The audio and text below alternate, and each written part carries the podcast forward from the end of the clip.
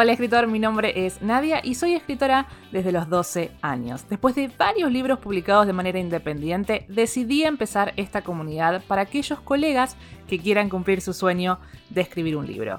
Porque yo también estuve en el lugar donde se encuentran ustedes, con demasiada información en la web y sin saber por dónde empezar. Mi misión es ayudarlos a organizar su creatividad y a lograr empatía con el lector a través del aprendizaje del proceso creativo y enfocándonos en la transformación del protagonista. ¿Empezamos? ¿Qué tal escritores? ¿Cómo están? Bienvenidos a Organiza tu creatividad. Estamos en el episodio número 43. Mi nombre es Nadia, para aquellos que no me conocen. Pueden seguirme en mi Instagram, que estoy casi constantemente como arroba Nadia Escritora. Y también me pueden seguir en arroba Nadia Colelia-libros porque me creé una cuenta aparte y tiene que ver con algunas cosas que vamos a empezar a ver en los próximos episodios y tiene que ver básicamente con marketing porque lo cierto es que empecé a separar las cosas para que en un lado pueda hablar específicamente de mis libros y en el otro hable directamente de cuestiones de escritura, así que los invito a ambas cuentas. Pero bueno, hoy vamos a hablar acerca de el por qué de tu historia. Y en realidad esto viene eh, a colación de algo que eh, leí y escuché ambas cosas y vi también. que es Simon Sinek, es una persona muy reconocida en el ámbito del marketing. Y la verdad que cuando yo leí su libro sobre empezar por el porqué, eh, fue realmente revelador en varios sentidos. Entonces, quiero empezar como a traducir eso y que ustedes entiendan la importancia de su porqué. Así como eh, en su momento, no sé si lo, vi, lo vimos acá o si no en mi canal de YouTube, que los invito abiertamente a conocer mi canal de YouTube. Actualmente estoy ofreciendo un curso gratuito con el paso a paso para escribir y planificar una novela, así que se los recomiendo ya ir a ver. Pero bueno, ya no sé si lo hablé ahí o lo hablé acá, pero bueno, es importante que su historia tenga un mensaje. Em, eh, por ahí hay, opiniones encontradas sobre esto. Yo creo en realidad que, todas las historias tienen un mensaje, sea un mensaje positivo o negativo, el que ustedes quieran, pero siempre tenemos como una visión sobre el mundo a lo que estamos eh, enseñando. Porque digamos, cuando su personaje principal o los personajes principales, lo que sea, llega al final de la historia, ellos consiguen o no su objetivo, imagino que eh, algo habrán aprendido en el camino, ¿no? Y si no, eh, por ahí lo que yo veo ahí, la falta es de la transformación del personaje y mi manera de escribir es enfocándome principalmente en la transformación del personaje. Así que bueno, el tema cuando nosotros escribimos nuestras novelas, eh, generalmente, o por lo menos ya les digo, desde mi perspectiva, desde mi proceso creativo, tenemos que pensar en el tema que se va a desarrollar en la novela. Y esto es algo parecido, pero esto va como algo más allá, porque en realidad estamos hablando de su porqué. ¿Y a qué viene esto? Porque eh, hay una frase de Simon Sinek que la verdad me resuena muchísimo y que dice lo siguiente. La gente no compra lo que uno hace, compra el por qué lo hace. Y él hace una, una aclaración, no una aclaración, sino que pone un ejemplo muy distintivo que tiene que ver con la marca Apple. Apple tiene como el lema que dice Think Different o algo así, o piensa diferente. Y tiene que ver con eh, estas cosas de romper el status quo y como que es una marca ya, también es una marca exclusiva, de hecho también su mismo sistema operativo lo es. Eh, hay una charla de TED que se las voy a dejar en el, eh, le voy a dejar el link en las notas del episodio, que la verdad es, es bastante ejemplificador este ejemplo que le estoy diciendo. Bueno, valga la redundancia, pero van a poder entender mejor el ejemplo. Pero lo que él dice es que, por ejemplo, cuando sale un nuevo celular de Apple, Vieron que siempre nos muestran en los noticieros, sobre todo para los que no vivimos en Estados Unidos eh, y vivimos en Argentina más que nada. Vemos en, eh, en, no sé, que muestran así como que hicieron una fila de muchísima gente, todas desesperadas por ir a comprar el nuevo, el nuevo celular de Apple y demás, cuando tranquilamente pueden ir al siguiente día y lo consiguen, porque no es que Apple se va a quedar sin stock. ¿Por qué la gente hace esa fila ahí adelante ese día, ¿por qué necesita tenerlo primero? Porque no, es, no tiene que ver con el celular en sí mismo, o sea, con el producto que se está vendiendo, porque puede ser cualquier celular. No, es porque es Apple y porque yo quiero tener la exclusividad y porque para mí tener un celular de Apple significa determinada cosa, ¿no? Entonces, el tema es ese, el tema no es que eh, sea la cuestión del producto en sí mismo, sino el mensaje que hay detrás y ese mensaje es con el que se identifica el comprador. Eso es lo que en realidad termina comprando y a eso hace referencia Simon Sinek cuando dice la gente no compra lo que uno hace, compra el por qué lo hace. Y a razón de eso es que yo les hago esta pregunta por qué ustedes escriben sus historias. Y hablo en cuestiones generales, no hablo sobre una novela en particular, ¿sí?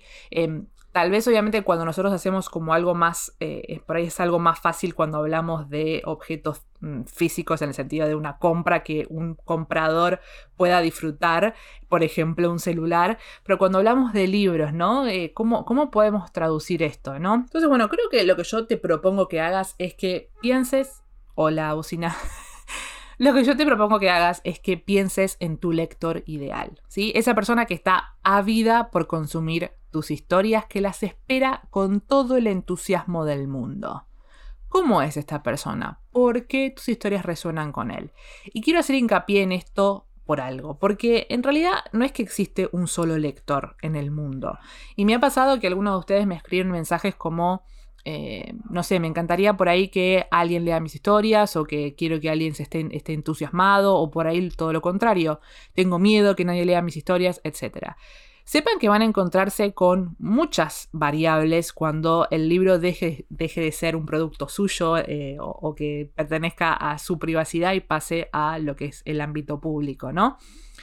Y van a encontrar personas que se sientan súper enganchadas y conectadas con su historia y también van a encontrar personas que la detesten o que no les cause absolutamente nada.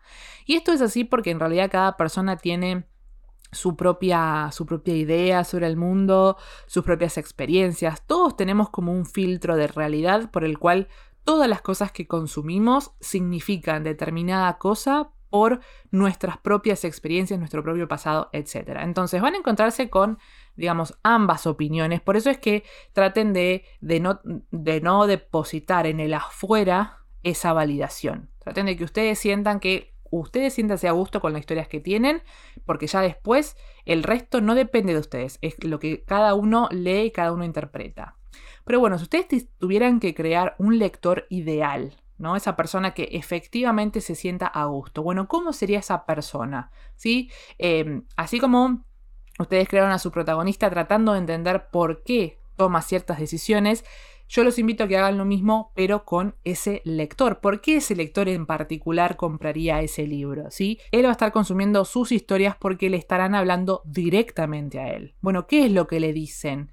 ¿Le muestran una realidad más amena? ¿Cómo es esta realidad? Le van a mostrar historias de amor que le harán volver a confiar en el amor, vivirá misterios que le, podrán, le pondrán los pelos de punta y lo ayuden a escaparse de su realidad.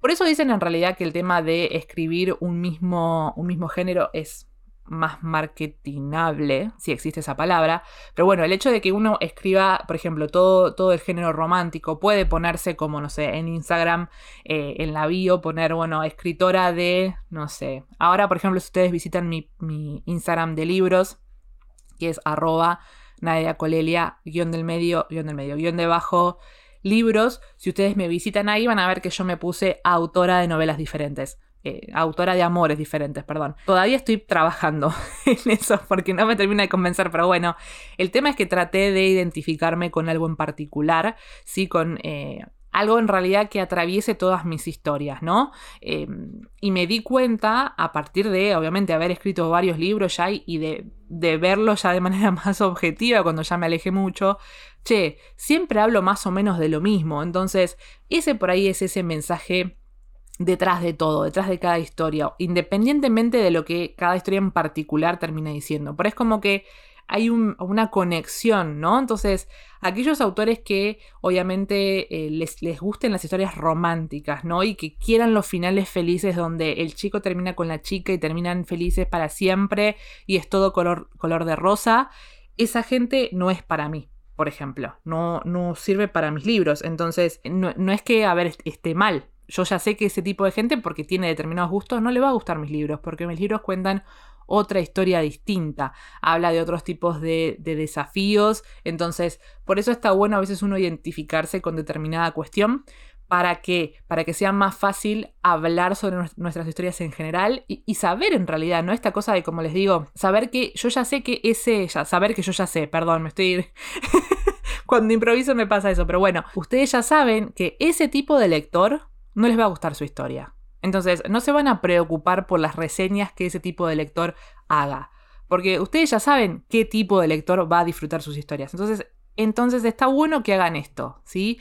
Que, que piensen efectivamente cuál sería ese lector ideal, pero solamente para tener como esa meta y que sea fácil por ahí objetivizar el tipo de historias que ustedes van a contar. Y esto no quiere decir que ustedes no puedan salirse eh, de, ese, de ese género, ¿no? Lo que sí sepan que por ahí va a ser un poco más difícil eh, hacer como el marketing, porque si de repente ustedes tienen una, determinada, mm, no sé, comunidad de seguidores que les gustan los libros de romance y de repente le presentan uno de ciencia ficción, capaz que alguno que otro eh, mm, intenten leerlo, pero no van a ir con las mismas ganas porque saben que lo que le gustan es la del género romántico. Entonces, hay que saber cómo manejar ese tipo de cosas, pero, a ver, se puede hacer, pero hay que ser estratégico para hacerlas, ¿no? Entonces, entender por qué le van a estar hablando de ese lector les va a permitir a ustedes conectarse a otro nivel. Pero generalmente cuando eh, yo hago este ejercicio, ¿no? De pensar en mi lector ideal, generalmente estoy pensando en mí misma. Parece medio ególatra, pero es cierto. Cuando yo pienso por ahí en lo que, a ver, en este lector ideal es lo que en marketing se llama el buyer persona, el cliente ideal, el avatar, lo que le quieran poner el nombre pero tiene que ver con ese público objetivo al que nosotros nos estamos dirigiendo, ¿no? Entonces, cuando nosotros nos dirigimos a un grupo en específico, es más fácil venderle porque entendemos su situación, entonces le estamos hablando a esa persona en particular, porque cuanto uno más quiere abarcar lo que te dice la gente que sabe, es que mm, en realidad no abarcas nada, ¿no? Cuanto uno más quiere, menos consigue. Entonces, lo importante es que uno pueda decir, bueno, esta es mi comunidad, este es el grupo de gente al que yo le quiero vender, ¿por qué? Porque esta gente hace esto, hace lo otro, le gusta esto, le gusta lo otro, lee esto, lee lo otro. Entonces, cuando uno tiene como ese avatar adelante, se siente como más a gusto escribiendo porque sabe que le está escribiendo a esa persona.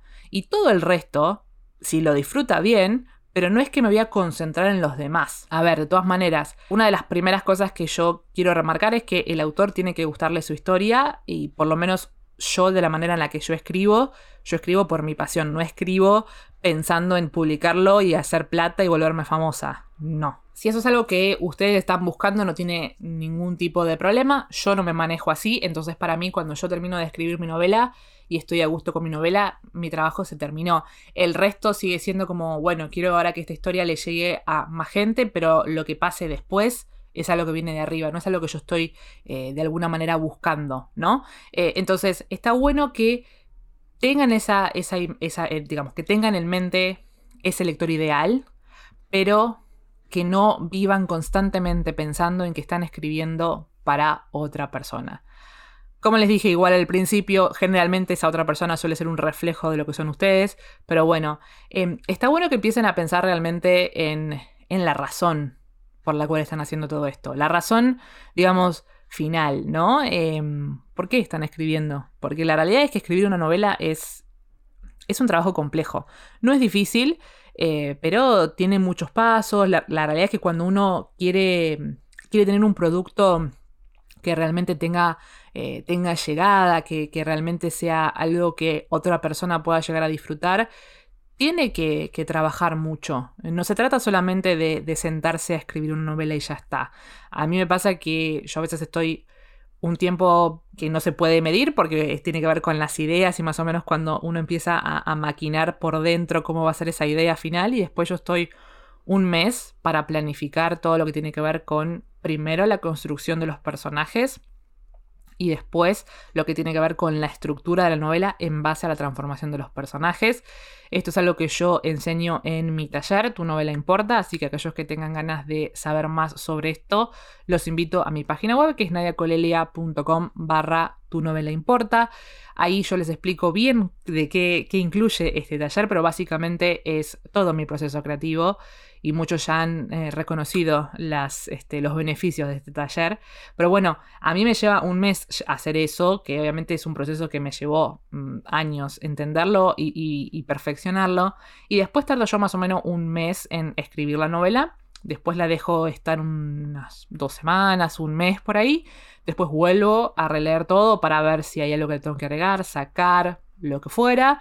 Y una vez que yo esté de acuerdo con ese manuscrito, lo mando recién a mi correctora y después cuando vuelva de mi correctora al, mes siguiente, trabajar en esas correcciones, ver qué, feedback me dio, etcétera, etcétera. Entonces la realidad es que es un proceso bastante largo, entonces si la motivación de ustedes está por ahí en el lugar incorrecto, incorrecto. A ver, no es que yo estoy diciendo lo que está bien o que está mal, pero digo, cuando la, motivación por ahí no es acorde con lo que ustedes están haciendo, pasa que em, van a claudicar antes. Porque como les digo, es, un proceso eh, difícil escribir un libro y, hay muchas cosas que, tienen que ver con el escritor mismo, ¿no? Con, cuestiones que, a ver, yo les ofrezco en, en, mis videos de YouTube, acá también, yo les ofrezco una guía. Yo me considero como su guía creativa en donde les digo, miren, pueden concentrarse en esto, pueden ver esto, pueden tratar de probar esto. Yo solamente les doy las herramientas el cómo lo tienen que hacer ustedes, ¿sí? Eh, cómo desarrollar tal cosa, cómo hacer lo otro, lo tienen, que, lo tienen que averiguar ustedes. Yo les puedo dar como más pautas en lo que es mi taller eh, de Tu novela importa, donde obviamente yo les, les, digo paso a paso lo que yo hago para escribir mi libro, les doy ejemplos y todo, pero al fin y al cabo, cuando ustedes se ponen a hacer esa planificación, después cuando tengan que escribir la novela, tienen que hacer ustedes. Entonces, por eso les digo, es un, es un trabajo complejo que tiene muchos pasos. Entonces, piensen sinceramente por qué lo están haciendo. ¿Cuál es esta satisfacción que les da a ustedes escribir el libro? Y créanme que cuando ustedes empiecen a alinearse con eso, se nota. Y yo me doy cuenta porque muchos de ustedes a mí me pone muy feliz cuando me dicen, eh, estoy feliz por vos, de esta, de esta publicación. Felicitaciones, se nota tu alegría en la pantalla y creo que eso se contagia. Digamos, eh, creo que más allá de, de, mi objetivo con la comunidad de escritores, que básicamente es contarles que se puede, ¿no? Que cuesta, pero se puede publicar un libro de manera independiente y, realmente cumplir el sueño que ustedes tienen de escribir su libro, digamos, ese es mi objetivo, pero más allá de eso creo que se nota la pasión con la que yo enseño y la pasión con la que yo escribo mis libros y hago mis proyectos, y por eso es que la gente me sigue.